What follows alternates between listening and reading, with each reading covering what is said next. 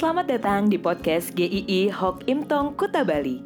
Penginjil Ray Reginaldi akan membagikan renungan harian singkat untuk membawa Anda mengenal dan menyembah Tuhan Yesus, bertumbuh dan menjadi murid Kristus, serta berdampak untuk banyak orang.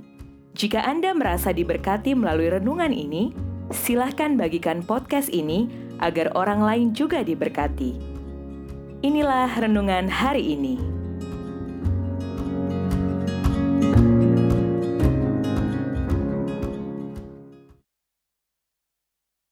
Bukti kasih Yohanes 15 ayat 13 Tidak ada kasih yang lebih besar daripada kasih seorang yang memberikan nyawanya untuk sahabat-sahabatnya.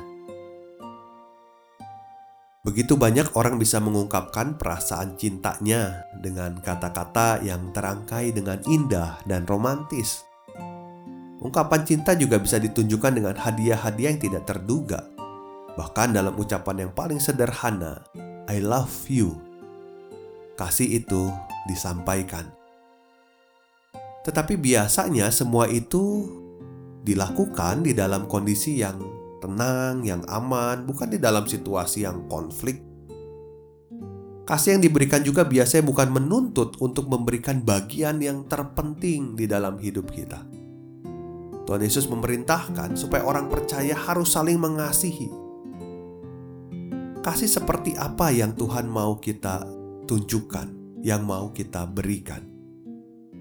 Jangan kaget ya, karena di dalam Yohanes 15:13 ini dikatakan, tidak ada kasih yang lebih besar daripada seorang yang memberikan nyawanya untuk sahabat-sahabatnya.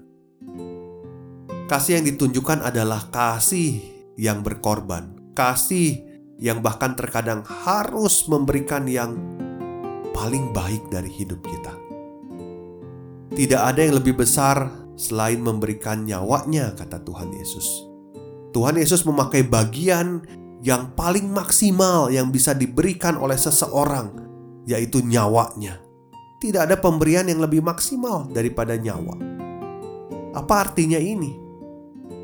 Tuhan Yesus sudah memberikan nyawanya untuk kita, bahkan yang berdosa. Pengorbanan maksimal itulah yang Tuhan Yesus lakukan yang membawa kita yang tadinya seteru musuh Allah menjadi anaknya. Kita tidak diminta memberikan nyawa kita kepada orang lain. Kepada saudara seiman kita, mungkin belum sampai tahap seperti itu. Tetapi Tuhan Yesus mengatakan, pertama, kalau kita adalah sahabatnya Kristus, karena Dia telah memberikan nyawanya untuk kita, jadi kita seharusnya sudah mengalami dan mengerti bagaimana dikasihi Kristus bukan dengan cinta biasa, bukan cinta di perkataan saja, tetapi cinta di dalam pengorbanan. Jika Anda adalah sahabat Kristus, maka Anda pun seharusnya dapat mengasihi sahabat Anda atau orang lain dengan kasih Kristus itu. Kedua, kita harus mengasihi orang lain sampai tahap pengorbanan. Mengasihi bukan soal feeling, bukan perasaan saja. Wah, karena orang itu baik sama saya, saya akan mengasihi dia juga. Tetapi kalau saya dijahati sama dia, saya juga nggak akan tinggal diam. Ini pernah saya dengar dari seorang Kristen. Ini bukan kasih yang Tuhan maksudkan. Mengasihi orang lain itu kita harus rela terluka. Mengasihi itu kita mungkin malah mendapatkan respon yang tidak baik. Mengasihi itu kita tidak akan membalas orang yang sudah menyakiti, meskipun kita mungkin bisa membalasnya. Mengasihi itu kita bisa menahan diri untuk ngomongin orang yang sudah menggosipkan kita. Mengasihi itu kita bisa tetap mendoakan orang yang sudah mengkhianati kita. Itulah yang Tuhan Yesus sudah ajarkan dan mau kita lakukan.